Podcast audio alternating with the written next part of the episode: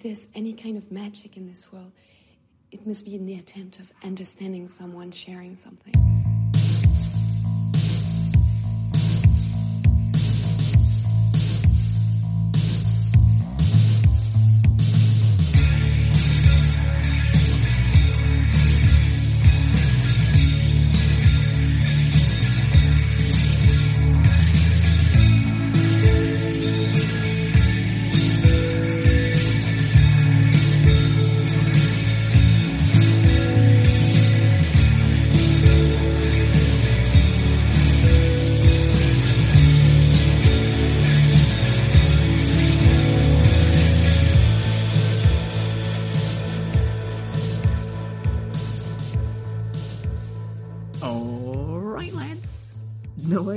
Exactly what that was, but we're just gonna stick with it. Why? Well, why ever not? I am Mal Foster, and you, uh, you're looking absolutely foxy in that face mask. I just want to take a second. Oof. Yeah, that's right, Senpai. I have in fact noticed you. It's hard not to when you're wearing that foxy face mask, and I know that you have been wearing it. I know for certain. There are not many things in life that are certain. They say death, taxes, I say neuroticism, and queues in supermarkets. They're all certain. And you know what else is going to be added to that list? The fact that you have been wearing your face mask in public. You know why? You know why I know this is a certainty? Because people that listen to this show, yes, they have questionable taste in podcasts, but they also possess logic. I also happen to know that you guys also possess a great sense of a rare commodity in 2020, and that is empathy. Yeah, because outside of common sense and just general intelligence, I know that you guys actually give a shit about yourself, about your friends, your families, your neighbors, everyone around you, and just basically human beings in general. So I know that you've been wearing that face mask, and I know that you've been wearing it like nobody else. Before we get into this episode properly, I just want to say that right now, at the time of recording, it is June 30th.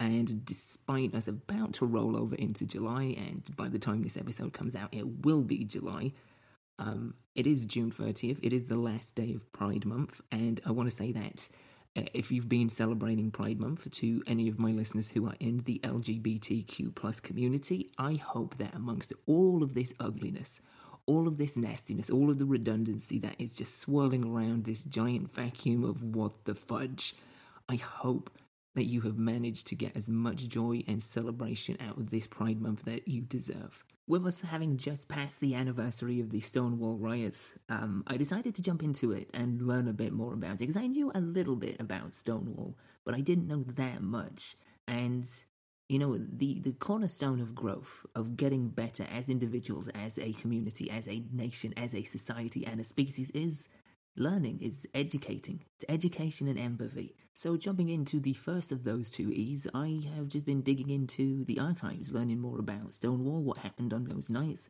and more importantly, what happened afterwards, what unfolded after how the gay liberation movement unfolded and progressed and evolved and pushed forward to where it is now. And honestly, it's been really interesting. I still have a lot to learn and a lot to discover and a lot to find out. But honestly, jumping in and getting more education on it, learning more about the legacy and the impact, it's been genuinely fantastic. It's been fantastic to find out more and to just read about a huge triumph in human history. Because that's what it is. It's a triumph in human history. And the further it progresses, the further it moves, the more work it does, the more it's going to make more milestones, more historic chapters in this story. So yeah, if you've been celebrating Pride Month, I hope, as I said at the top there, as as ugly as things are right now, as crazy as things are still, I hope that you've managed to squeeze as much joy and as much celebration out of June as you possibly can.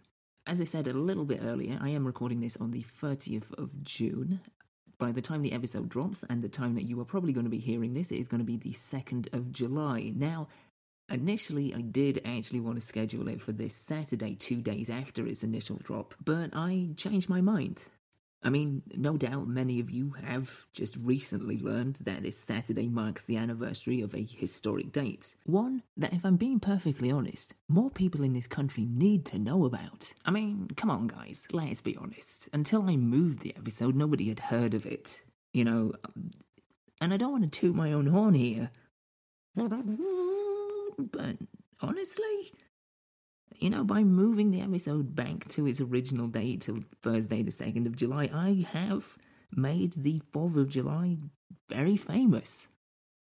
So, I guess what I'm saying is, you're welcome, America. Now, hopefully, you've managed to get this episode okay, because goodness knows the demand is going to be off the rails, it's going to be off the hook. I am expecting max capacity on the bandwidth for this one. I'm expecting this sucker to just, just blow up. I'm expecting the most beautiful, biggest, bestest, fastest, most populated downloads and streams a podcast has ever had. It's going to be full to capacity. It's going to be a full house. It's going to be more full house than any bingo hall from here to anywhere. Um, essentially, it's it's going to be packed. So hopefully you got your download in early because otherwise not a chance because it's going to break the internet, lads. This one, it's it's going to be colossal. Kim Kardashian's ass has got nothing on this episode.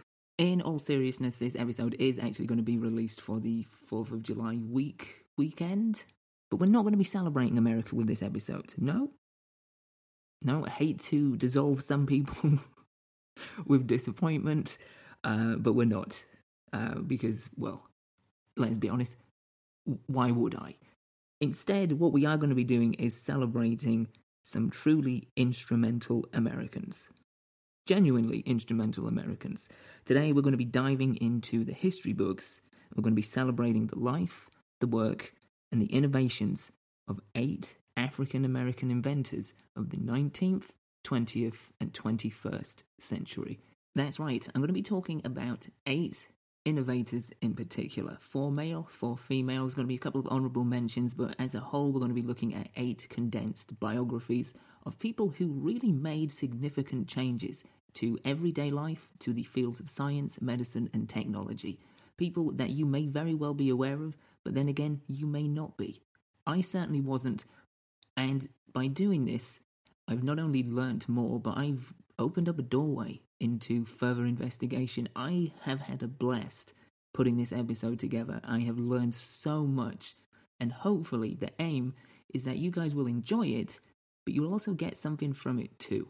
If you want to dig deeper into some of the rabbit holes that we're going to be digging here, into some of the timelines that we're going to be exploring, some of the people we're going to be talking about, if you want to dig deeper, then please, I absolutely encourage you to do so. What I'm going to do is to give you a little bit of a jumping point if you don't know where to start, what I'm going to do, and also just because I think it's the right and fair thing to do, is I'm going to name check the reference points that I've used at the end of the episode. And furthermore, if you want to jump into it and do a bit of online digging, if you go to our website, which is dimed-out.com, go to the show notes for this episode. There will be hyperlinks in there for you to go to these resources directly and just dig through, learn about some of the people we're talking about, or maybe learn about some of their contemporaries or other people within similar fields. So yeah, I want to open those up for you guys to use if you want to, and and hopefully you do. Hopefully this encourages you to go and do some digging of your own. But for the meantime, I'm not going to waste any more time. We're going to jump straight into it. We're going to look at eight pioneers, eight significant contributors to modern life in a variety of different ways. Eight innovators of African American descent who have changed the game in one way or another for the better. People that, as I said, you may be familiar with, people you may not be. Either way, I hope you get something out of it. I hope you enjoy. And uh, yeah, let's not waste any more time. Let's get into it. Let's take a look at some real pioneers. Let's take a look at some African American inventors and innovators of the 19th, 20th, and 21st century.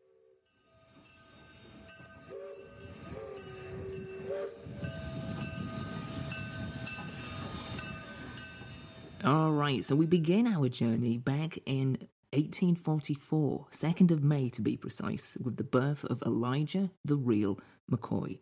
Elijah was born in Colchester, Ontario, Canada, to George and Mildred, who, at the time, were fugitive slaves that had escaped from Kentucky and moved to Canada via helpers in the Underground Railroad. In 1847, Elijah and his family moved back to the US, settling in Michigan. At age 15, Elijah was sent to Edinburgh, Scotland for an apprenticeship in mechanical engineering, upon which, successfully becoming a certified mechanical engineer, Elijah returned back to the US.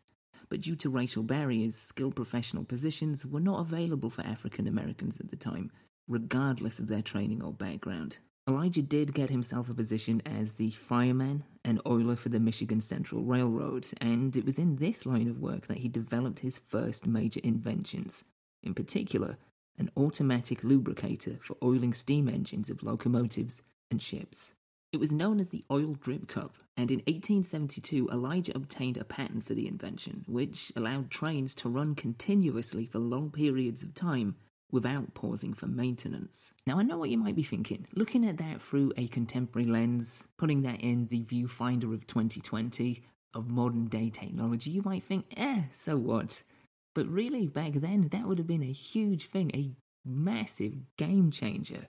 Not just in terms of public transport, but particularly in terms of commerce and industry and economy, because back then, getting goods from one place to another was primarily done by trains. So if you can cut down on maintenance time and you can just make the overall well being of your transport better, then you are going to get faster deliveries. You're going to get more deliveries, more reliable deliveries, and you are going to see a general uptick in terms of commerce and economy. Within 10 years, Elijah's device was so successful that buyers of steam trains and steam engines used in mines and factories would ask if the lubrication systems were, yep, you guessed it, the real McCoy. Throughout his lifetime, Elijah held 57 US patents, one of which was for a folding ironing board, one of which was for a lawn sprinkler, both incredibly important items at different times. And I guess still, if you have a lawn, you are probably very grateful for the lawn sprinkler, but it is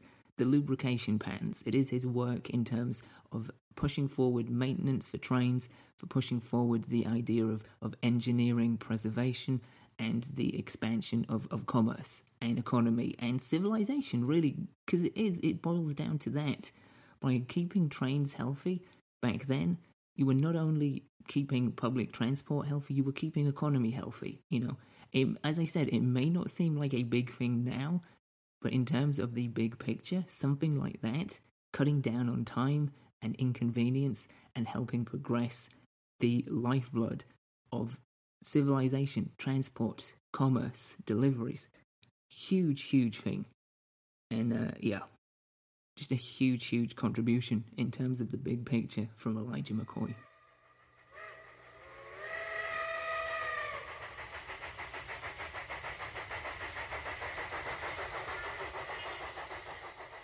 Keeping within the train industry for just a moment or two, we move on to our second inventor, and that is Granville T. Woods. The T, if you're wondering, stands for Taylor. Granville was born the 23rd of April, great month to be born, just saying, 1856 in Columbus, Ohio.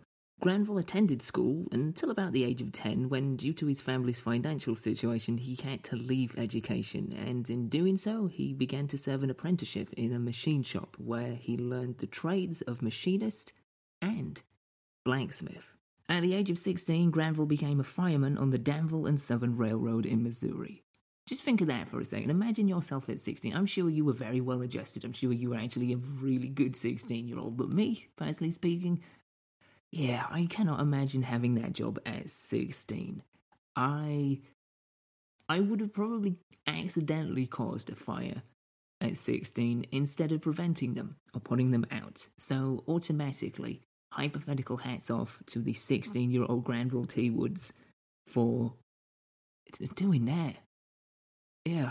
Four years later, Granville found himself in New York City where he was studying engineering and electricity. Once he'd finished his education, he returned back to Ohio in 1878, where he began to work for the Springfield, Jackson, and Pomeroy Railroad Company. Following this, he began to work as an engineer for the Dayton and Southeastern Railway Company. And it was in this two year period upon returning from New York that Granville really began to form ideas that would eventually lead to his most famous and groundbreaking inventions. Now, it's probably worth mentioning at this point, as I approach a pretty difficult word, there are going to be things here that I just really, really mispronounce and butcher. And it's not done purposely, it's just, yeah, some of them are tricky. And this is definitely one of them. So just, just getting that out of the way. Anyway, back to where we were. In 1885, Granville T. Woods patented a device he called telegraphony? Te- telegraphony. Yeah, that looks about right. Telegraphony. Doesn't sound right, but we're going to stick with that anyway. Essentially, it allowed telegraph stations to send voice and telegraph messages via Morse code through a single wire. That, by the way, was the collective set of minds being blown simultaneously back in 1885 when this technology first reared its head. Because imagine, imagine that. Imagine putting yourself back in those days and that happens. It would just be. That's right, I am actually doing my own sound effects. I would say it's because I don't have the budget for it, but it's just more fun, let's be honest. Anyway, in 1887, he pushed this idea even further when he patented the synchronous multiplex railway telegraph, which admittedly is a bit of a mouthful and it's not that snappy, but it was a game changer nonetheless. Essentially, what this was is a system which allowed train stations to communicate with moving trains. Now, think about that for a second. That was, that was a terrible air horn. Sorry. But seriously, think about that for a second. Outside of the major advances to the train industry, a system of communication on that level must have had a huge knock on effect for countless other areas of communication. Countless. Anyway, I'm getting sidetracked again, sorry. Thomas Edison, you know him, you know old Thomas. Apparently, old Thomas there tried twice to legally dispute Granville's claim of ownership for the patent of railway telegraph, but with notes, sketches, and other supporting evidence, Granville T. Woods successfully defended his claim on both occasions. So after both defeats, what does Edison do? He only offers Granville a bloody job. And what does Granville T. Woods do? He declines the offer. He says no. I mean, Thomas Edison, arguably one of the most historic, iconic inventors of all time, offers you a job at his company after you beat him twice in a legal dispute, and you say, Nah, I'm good. I mean, that's about as punk rock as you can get. I mean, to choose your independence in that situation, to have that much belief and to bet on yourself to that degree, and with great success, by the way, because that's what happened. He did have great success. To do that, regardless of having great success, to take a chance when given that opportunity, to take a chance on yourself despite that, man, that is something to genuinely admire. So, yeah, as I said, he declined and he had success. He formed the Woods Electric Company, which was based in Cincinnati. Furthermore, he would hold over 60 patents throughout his career, including the safety dimmer, which essentially is the system that controls lights in theatres, or as we now have them, movie theatres. So, yeah, when it's safe to go back to movie theatres, when we feel comfortable to go back to movie theatres and we see the lights dim and dim and dim until we are fully immersed and the movie's about to start, we all have a little thank you to give to Granville T. Woods for enhancing that experience. In all seriousness, the legacy of Granville T. Woods is something fantastic. That man left behind a body of work and change that is, quite frankly, remarkable. I mean, outside the fact that he was the first African American to become a mechanical and electrical engineer after the Civil War, which on its own is an amazing feat. And then you add to that his work and industrial contributions and how they have made a major impact on the safety, efficiency, and potential of both public and trade transportation. You have a man whose history should be fondly remembered and honoured. Like, that is a hell of a life.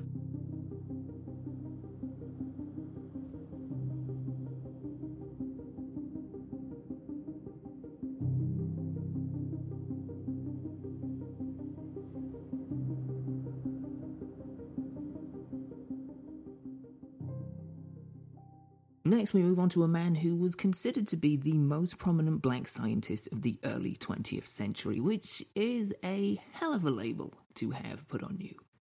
Yeah, that's that's quite the quite the attribute to be given.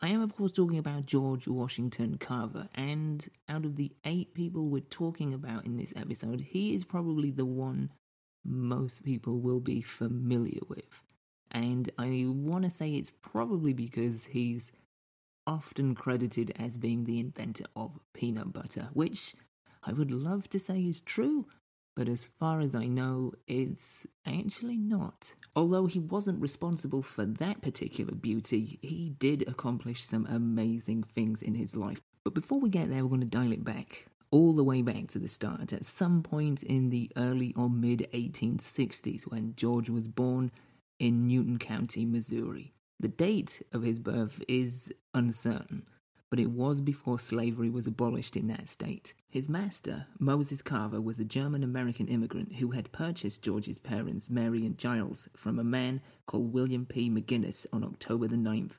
1955, for $700. I mean, it's insane. It's mind boggling to think that, that it, we all know it happened, but even now, it's just mind boggling to think that people actually were purchased, people's lives were purchased, and an entire family's life was purchased for $700. It's, yeah, it doesn't matter how far away we get from it, it still doesn't make it any less sickening and just baffling as to how that was even considered okay, even in that time period, even in that social paradigm. Absolute insanity. Sickening insanity. Unfortunately, it doesn't end there. That's that's not the end of the awfulness. When George was just one week old, he, a sister, and his mother were kidnapped by night raiders from Arkansas. His brother James managed to get away to safety. Moses Carver, the man that bought them for $700, hired someone to track down the kidnappers. But George was the only member of the family that was eventually found and returned to Carver. Yeah, I mean, what a start to life. First and foremost, you're somebody else's property. And then within a week of your own existence, you were kidnapped along with your sister and your mother, who you would never see again. You're the only person that was found and then returned back to the person that owns your life. It gets messier afterwards because when slavery was abolished, Moses Carver and his wife Susan raised George and his brother James as if they were their own children, encouraging George to continue his intellectual pursuits and actually teaching George the basics of reading and writing. I can't even begin to enter the perimeter of that headspace, of that duality. And granted, as a child, he may not have known the full implications of his situation, but as he's gotten older and he's learnt his history more, I mean, granted, at one week old, he won't have realized what happened, but as I say, when he gets older and he learns his history and who those people really were, but yet how they helped him and looked after him, man, it's just like what a what a mind jam that is. I mean, what a conflicting start to life. It's just insane. Anyway, George uh, attended segregated schools before moving to live with another foster family in Kansas and then eventually earning his diploma at Minneapolis High School in Minneapolis, Kansas, which is slightly confusing, but I guess that's a place.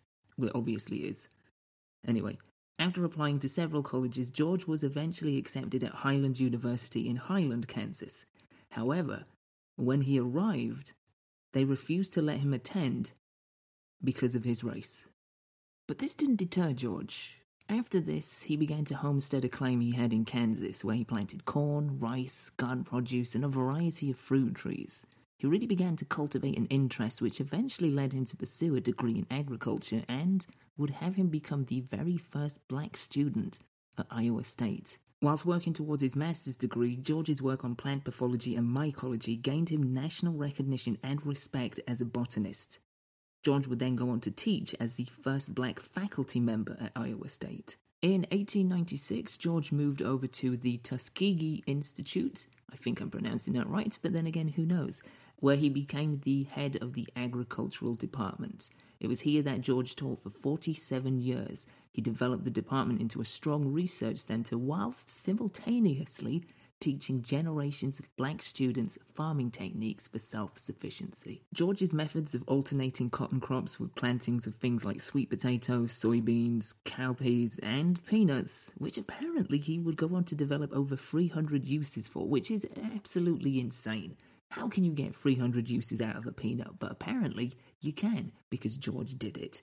Anyway, these were not only good alternatives that were good for human consumption, but the nitrogen restored to the soil through this crop rotation helped to improve the cotton yields. So essentially, this methodology was an environmental and economical success, all wrapped up in one core idea and practice. Throughout his years of extensive research and dedicated work, George Washington Carver developed numerous techniques, inventions, and alternative uses for a variety of organic products, not just peanuts. Not only did this amplify the possibilities of black rural communities and agriculture as a whole, but his work, it helped push forward botanical science in a major way.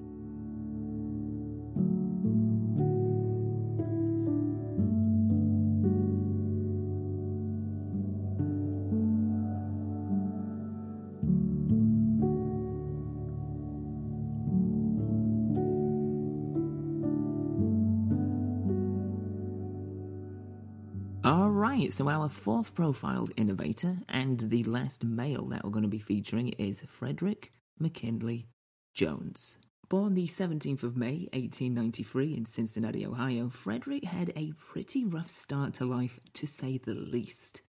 His mother left home when Frederick was just a small child, and his father took care of him until the age of seven. And at the age of seven, Frederick's father then passed Frederick on to live with a priest in Kentucky. Two years after this, his father died. Two years after that, at the age of 11, Frederick ran away from the priest in Kentucky to fend for himself. Again, I cannot get my head around that at any age. Uh, but 11, 11 years old, having your mother leave home, your father die, you be sent away to live with a relative stranger, and then for some reasons, obviously something propelled him to do so, he ran away from home and took care of himself at age 11. With minimal education to his name, Frederick returned to Cincinnati and took on a number of jobs, including working as a janitor in a garage. A garage. Yeah, oh, no. I did it. I used the Americanism in a garage. Or a garage, whichever one you want. Let's just go with garage. Yeah, so Frederick gets a job in the garage, and through his own natural intuition and independent study, basically just reading everything that he could, learning all that he could, he developed a knack and understanding of cars. And at age 14, he was working as a mechanic. Completely mind blowing, I'm going to be honest. Completely mind blowing. And there's going to be some people listening who are probably like, yeah, I knew how to, to, to fiddle about and twiddle on with cars at that age. Uh, and I'm sure you, some of you maybe did. There are a lot of people that are just that way inclined. But to me, it's not just a case of it being mind boggling, it's a case of being mind blowing, quite sincerely mind blowing. Because as someone in his mid 30s, I. I have no idea what I'm doing with a car. I don't know anything about cars. I know they've got gears in them, they've got bits of metal, you're supposed to put water in them from time to time, and that's about it. So, yeah, to see a 14 year old boy become a mechanic is. That sums it up perfectly. The other thing is, as well, outside of it just being completely alien to me, it's really impressive. The fact that, as I said, that he went through what he went through in his childhood. He ran away at age 11, and yet he's found himself three years later working as a mechanic, having learned how to do it. That shows a real independent and industrious spirit it's it's not just so much that it's mind blowing because I know nothing about cars, and I mean nothing. It's mind blowing because of the hardship that he went through and the independence he found and the, the way he pushed himself, the way he taught himself these things and and moved forward and and showed, as I said, such an independent and industrious spirit. In 1912, Frederick moved to a place called Hallock, Minnesota, where he worked as a mechanic on a 50,000 acre farm before serving in the US Army during World War I. During his service, he often lent his expertise to repair machines and a variety of equipment. After the war had finished, Frederick returned back to the farm in Hallock, where he further honed his skills in electronics. When the town set up a new radio station, it was Frederick who built the transmitter required for broadcasting.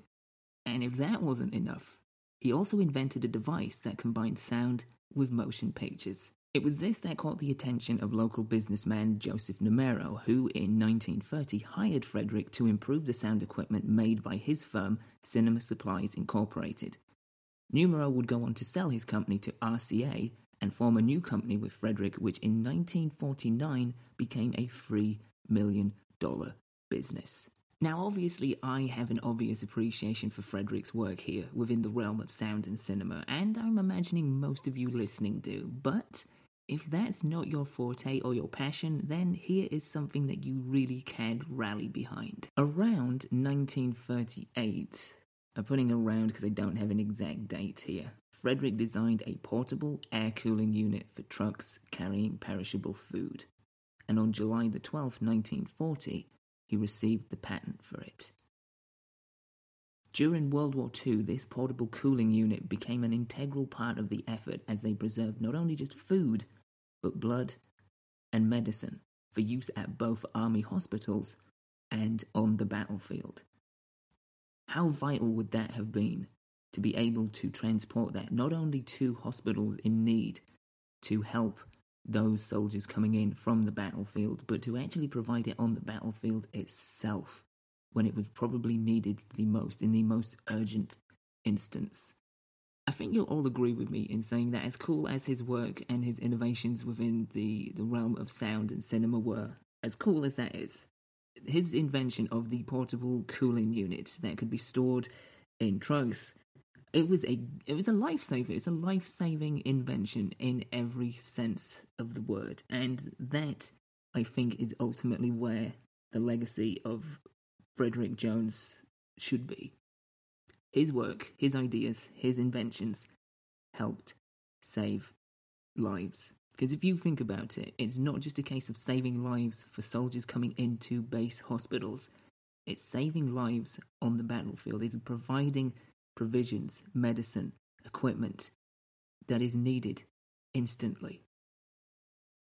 Just amazing. On a side note, if this particular part of the episode has really interested you, this this invention that helped massively during the Second World War campaign, then you really need to check out if you are unfamiliar with that is Charles Richard Drew. I wanted to include him, but again I wanted to consolidate the episode I didn't have enough time to fit everyone in. But yeah, if you were interested in inventions that really sort of spearheaded change and made a huge difference during World War II, check out the work of Charles Richard Drew with his work on blood banks and blood plasma programs. But yeah, him and the portable cooling unit brought from Frederick life saving inventions, life saving work.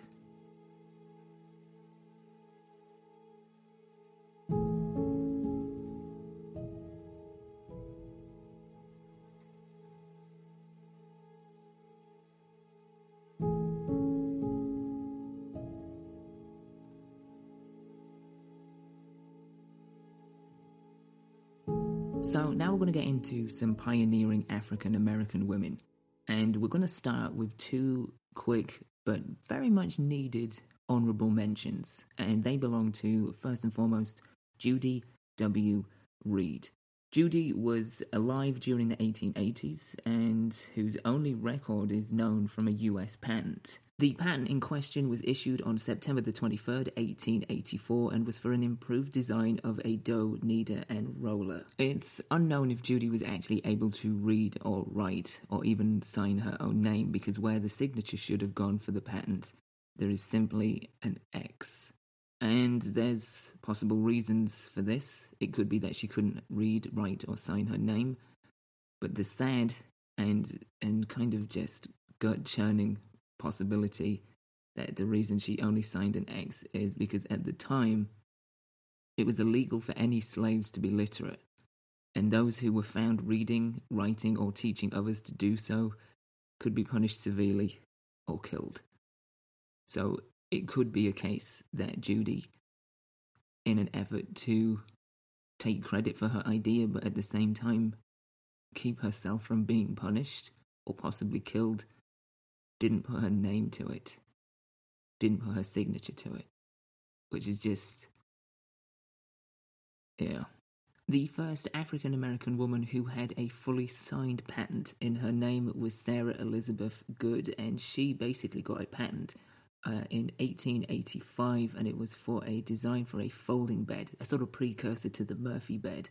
This came about because of housing restrictions within New York City. I think, in general, tenement buildings back then had a footprint of about 25 feet by 100 feet. So, environments like that, every square inch was was crucial, and saving space was essential. It may not be the most crucial, the the most life changing invention mentioned in this episode, but I just felt that Sarah Elizabeth Goode and Judy W. Reed had to be mentioned. You know, they were the first recorded two African American women to receive US patents. You know, they were the the first to go. They were the first to be given the green light, the first to put ideas into action. And yeah, it just it just felt right to give them an honorable mention.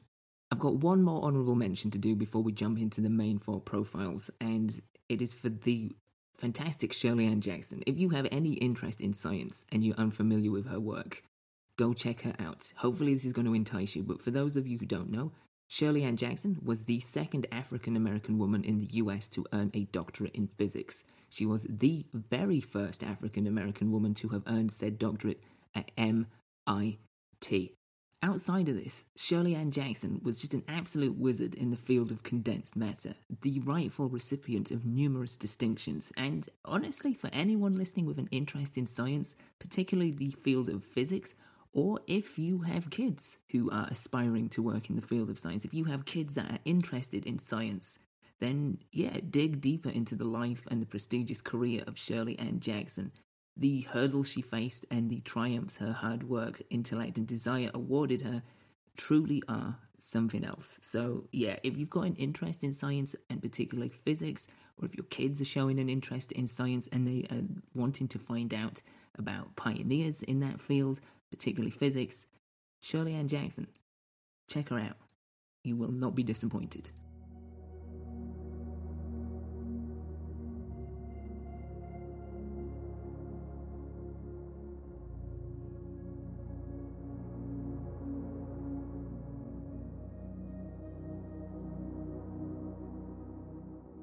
So, our first featured female in this episode is a woman called Mary Kenner, who was born 17th of May 1912 in North Carolina. And the first interesting thing about Mary, straight off the bat, is that Mary came from an entire family of inventors.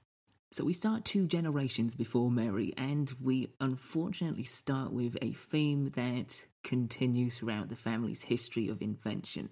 So Mary's grandfather invented a light signal for trains.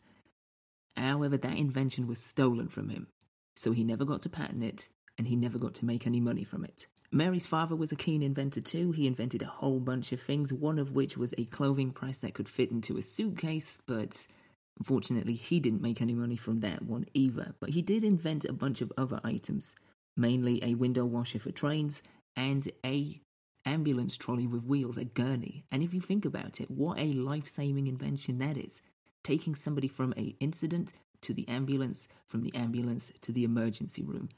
So much easier, so much quicker with a trolley with wheels. You think about that. We're talking seconds, sure, but in certain situations, those seconds can be vital. And that is a hell of an invention to have your name attached to. Her sister Mildred was also an inventor, and she would go on to invent a board game called Family Treedition, a game that was manufactured in various fashions, including, and get this, get how cool this is a braille version. I mean, it's already pretty amazing that you've invented a board game that is being mass manufactured and published. But to have a version of it done in braille so people with vision impairment can play, oh, even better. What's kind of cool is that Mary and Mildred would actually work together on certain things and come up with certain inventions as a team. So in 1982, at the age of 70, Mary, alongside her sister Mildred, would go on to hold a joint patent for the toilet roll holder. That deserves some recognition for sure. And at the age of 70 as well. She's inventing stuff at 70, but even even better than that, at the age of 75 in 1987, Mary held the patent for a backwasher that you could mount to a shower or a bathtub wall. At 75, she's still making things that are of great convenience to everybody. That is kudos, Mary. But as great as that was, Mary Kenner's most revolutionary invention came decades earlier. In 1956 or 57, it's one or the other. I have actually read it as as both. So, because I'm not entirely sure I'm going to say either or, so it's either 56 or 57, but it was one of them. Anyway, in 56 or 57, having worked a number of odd jobs and saved up enough money, Mary applied for her first patent. Said patent was for the sanitary belt, an elastic belt which held cloths and rags in place. Because back then, that's what women were using cloths and rags. And they were having to not only endure everything that goes on at that point, but they were having to manually apply and discard cloths and rags. So you had the inconvenience factor as well as everything else. And then comes along the sanitary belt. And then three years later, Mary improved her invention and created a moisture resistant pocket. Now, a revolution like that you think would catch on like wildfire, right? I mean, you're talking about changing the game significantly. Unfortunately, it didn't play out like that. The Sonn-Nap-Pack Company did show initial interest in purchasing Mary's invention, but after finding out that Mary Kenner was black, they pulled out of the deal. Now, this is bad enough, but there's another tragic twist to this story, because eventually Mary's patent would expire and become public domain, which of course allowed anybody and everybody to manufacture it at will without giving Mary a single penny. You know, it's sickening to think that anybody is, is denied what is rightfully theirs to begin with. But considering what we're talking about here, considering we're talking about something that was a huge, huge step forward for the hygiene and safety and just general comfort and convenience of women everywhere, it's it's crazy. But regardless, Mary will always be credited for that. She will always have her name attached to it. She will always be responsible for making something that changed the lives of women everywhere.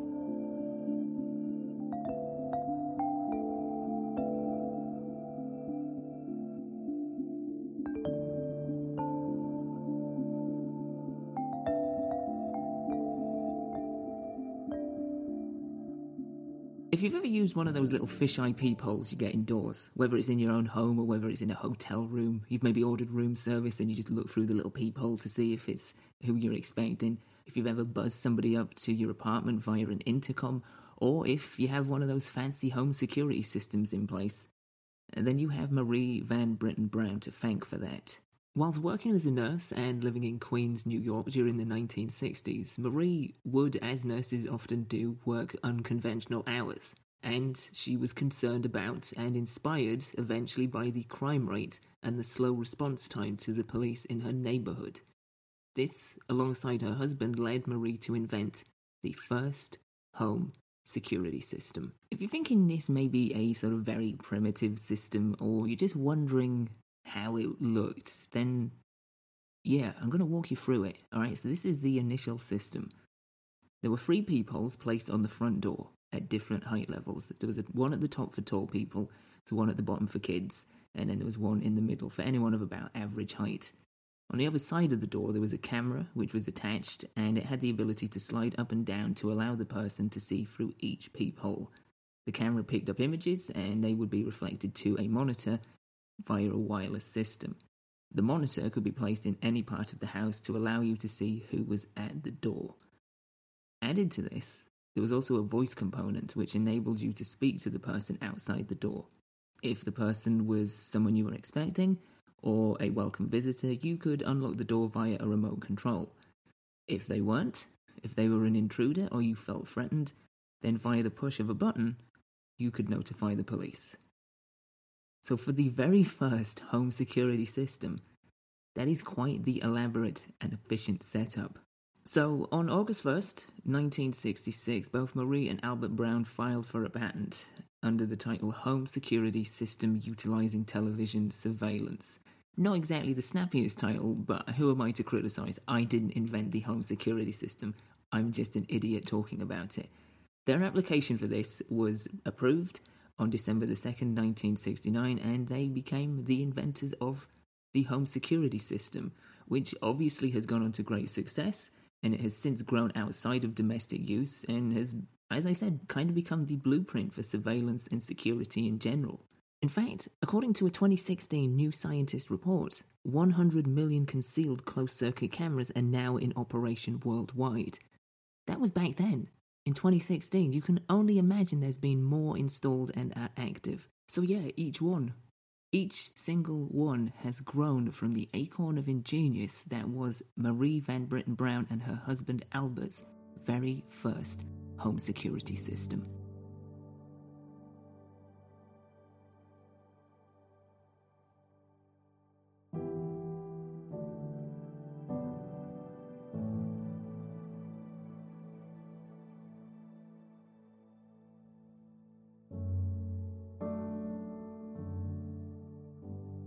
Our penultimate featured inventor is also a fellow New York native, and she goes by the name of Patricia Era Bath.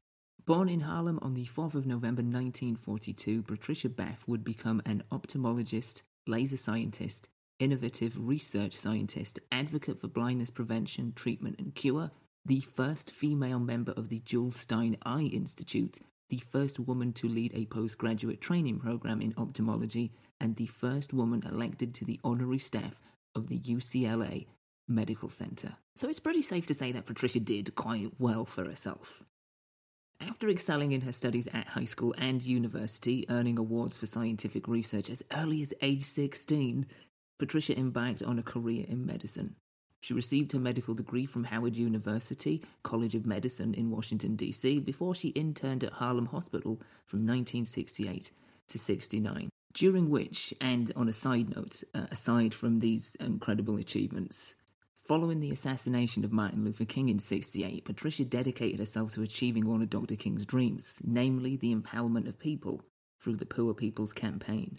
She organized and led Howard University medical students in providing volunteer healthcare services to the Poor People's Campaign in Resurrection City in the summer of 68. So not only was she making great academic strides and, and obtaining knowledge and pursuing her particular field of science and medicine, but she was using what she was learning, she was using the things she was picking up in her academic journey to help other people, specifically people in need. There's just, you know, there's there's a great sense of awe about anybody that can better themselves, that can move towards uh, progression within themselves. But there's there's just that extra layer added when they're using the things they're learning to help other people, like she did here.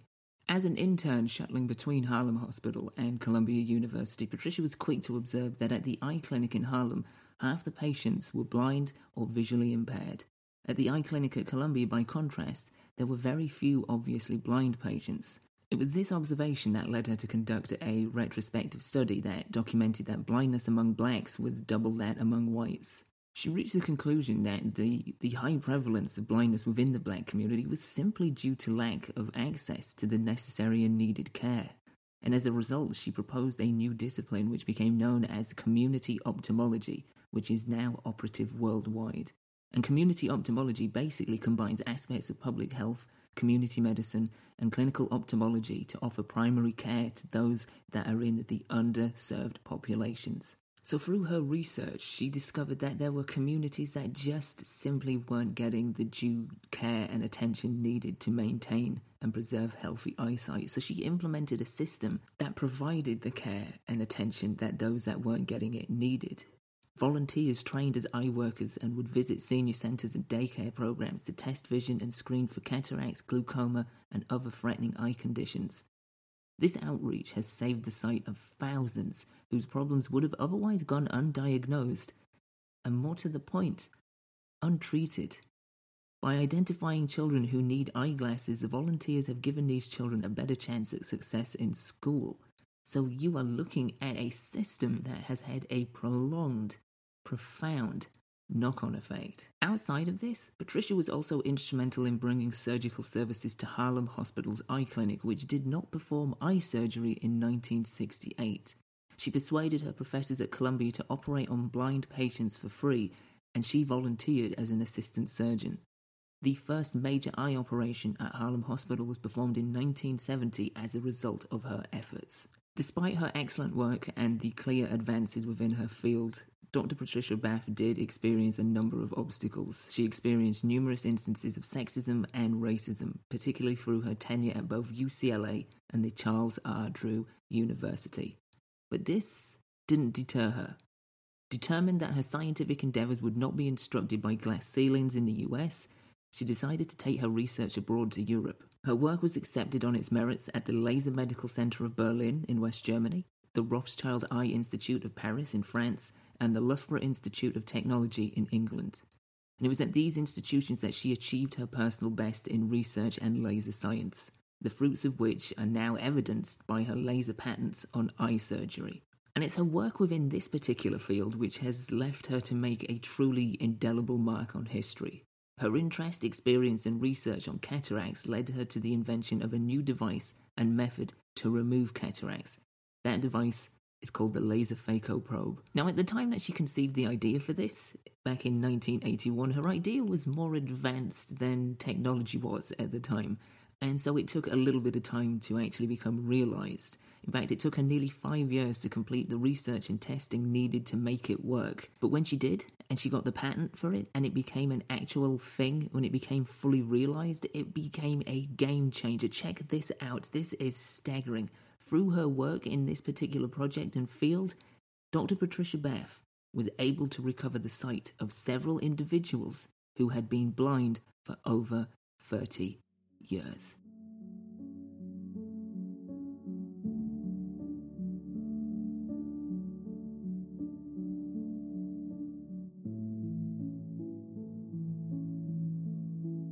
For the final innovator on our list, we're going to jump forward in time a little bit. Born in 1955 in Pennsylvania, Marian R. Croak has made significant contributions to the advancement of modern technology, especially in the field of Voice over Internet Protocol, or VoIP, for those of us who like a good acronym. After completing her doctoral studies at the University of Southern California in 1982, Marian joined AT&T at Bell Labs, which for those of you who don't know, which before this was very much me, Bell Labs is a prestigious research and scientific development company that is owned by Finnish telecoms company Nokia, or as some people here call it Nokia. Is it Nokia? I don't know actually. Nokia sounds more Scandinavian. I've always known it as Nokia, but anyway, yes, it's owned by Nokia, the very same Nokia that gave us the illustrious 3210, complete with the always and ever endearing game Snake, which is arguably still one of the most addictive time vacuums in technological history. Fun fact on the side here for you before we get into this the Bell's Lab Scare this, nine Nobel Prizes have been awarded for work completed at Bell Labs, so it's not like Marian went to some rinky dink slouch of a tech place. We're talking top of the class stuff here. Anyway, I'm getting slightly sidetracked. So, throughout her career, Marian worked her way up the ladder with AT&T at Bell Labs, and among her positions, she held the title of vice president of the services network in R&D, research and development, and it was here that she was responsible for over 200 programs dealing with AT&T's wireline and wireless services. She was also supervisor to over 500 world-class engineers and computer scientists. She was then promoted to the rank of AT&T's Senior Vice President of Applications and Services Infrastructure. It's a long title, but it's an important one. With this title, her responsibilities grew to supervise over 2,000 computer scientists and engineers. 2,000 is a lot of anything, but 2,000 computer scientists and engineers that you are supervising and helping push forward with initiatives that are changing the parameters of modern technology, it's a lot of responsibility, but it's also a, just a testament to obviously how good you are at what you're doing. During this time, she not only mentored her staff, but she was also in charge of development, testing, service planning, and product realization. So she wasn't just giving orders, she wasn't just a pencil pusher, she was very hands on. She was clearly a woman that was involved, wanted to be involved, and was in every initiative and application that she oversaw. Furthermore, as an individual, Dr. Marian Croak has obtained hundreds of patents through her career, now, I found various different numbers saying it's this many and that many, so I don't have an exact number, but whatever the precise total is, we're talking in the hundreds. The hundreds, hundreds of patents, which is ridiculous. One of, if not the most significant patent in her career is for text based donations, which was awarded back in 2005. Five years later, this breakthrough allowed at least $22 million to be pledged towards helping Haiti after the country suffered that catastrophic earthquake. A text to donate program that Dr. Marian Croak had invented, patented, and distributed helped raise $22 million from texts. Think of that for a second. Not only did she create a revolutionary pipeline through technology, but her ideas and the implementation of said ideas in one singular instance.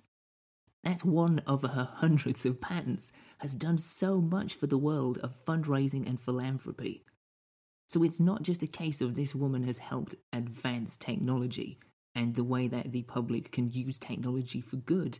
It's helped charitable work, it's helped philanthropy, it's helped good causes receive the funds they need, as well as being a technological leap forward. In 2014, she left AT&T and joined Google, where during her time there, she has led the deployment of Wi-Fi across India's railroad system and had a major contributing hand in a project called Project Loon. Now, essentially, Project Loon is a series of hot air balloons, essentially, but a condensed version that create aerial wireless networks for people that live out in rural and remote networks. So, yeah, a series of high altitude balloons that provide internet access. So, if you are out in the sticks and recently your internet has improved, you may actually have Dr. Marian Croak and her team to thank for that.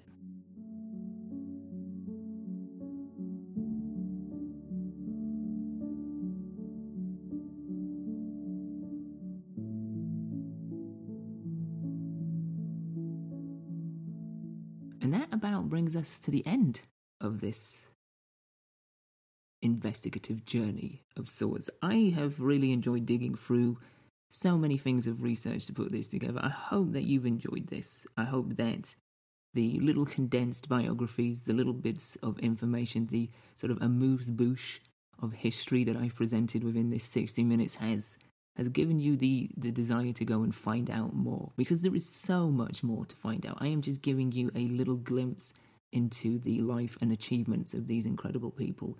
I'm just giving you a little taste of how it is that they have made major leaps in science, technology, and just general day to day living. Hopefully, it's made you want to go and find out more about the people mentioned in this episode, but also more about people you didn't know or don't know about. Because that's the thing. There are so many inventors, there are so many innovators in different fields, in different walks of life that have been not so much ignored, but not publicized, not provided to people as broadly and as publicly as they could and should have been. Now, what I mean by this is, I'm not saying that I'm uncovering hidden gems. I'm not digging into complete obscure figures throughout history. Of course, people know about everyone we've mentioned here. Of course. But maybe not enough people. I certainly didn't until I did this. So, if nothing else, if nobody other than me gets something from this, I'm perfectly fine with that because I've learned some stuff. Hopefully, you guys have too. And as I say, hopefully, it has kind of inspired you to find out more.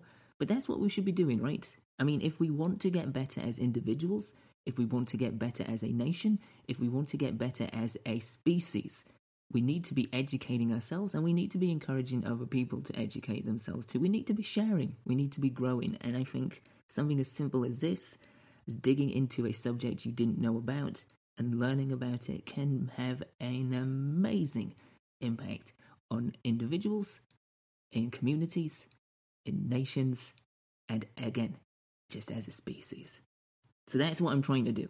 I'm trying to find some stuff out for me and take everything I can from it and share a little bit with you guys and and vice versa. This is the thing. If you have inventors, if there's people on here that should have been included, if I've omitted people and it's just driving you crazy, you're like, oh, but what about so and so? And I do realize I missed Charles R. Drew off here he was on my shortlist, but again, I wanted to condense it.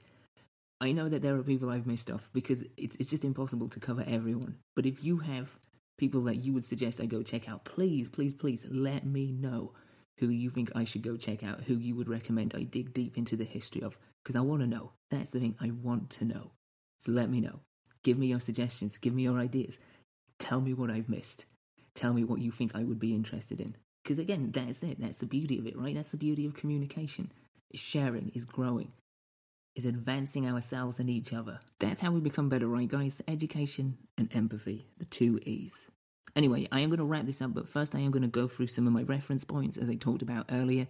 Again, if you want to find clickable links so you can go and do your own online digging through these rabbit holes of history, then head out to the website dimed-out.com. Look for this episode, and if you look down into the show notes, there will be clickable links for the following reference points that I have used. And these are the main sources I've used to put this together. And they are as follows biography.com, history.com, always a good one, Black Past, Good Black News, CFM Medicine, Women in Technology Hall of Fame. Those have been my five major reference points for this episode. But again, if you want to go digging through those yourself, you can find them in the show notes for this episode over at dimed-out.com.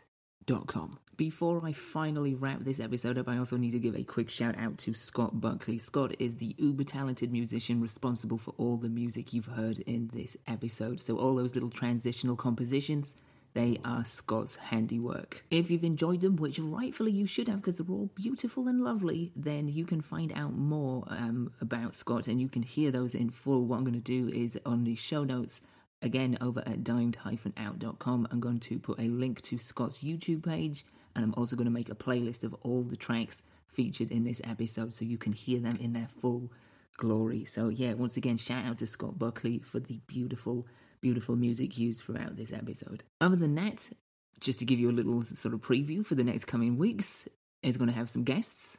The next two episodes for sure are going to have some guests, so yeah, you're going to hear someone else's voice instead of just mine, which I'm sure you will be over the moon about. Um, I'm not going to tell you what's coming up in the shows. I'm not going to tell you what's going to be discussed and chopped up.